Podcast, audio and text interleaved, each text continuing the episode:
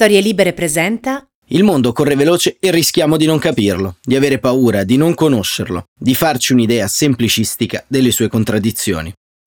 Quarto Potere, la rassegna stampa di Storie Libere, nasce per raccontare quello che i giornali scrivono, per leggere ad alta voce i commenti più importanti del giorno e fecondare il dibattito pubblico e il ragionamento interiore. Se per Hegel nel 1800 la preghiera del mattino dell'uomo moderno è la lettura del giornale, per quello contemporaneo diverrà sempre di più l'ascolto di un podcast. Per questo vi aspettiamo da lunedì al venerdì, ogni mattina alle 7.45 su tutte le piattaforme.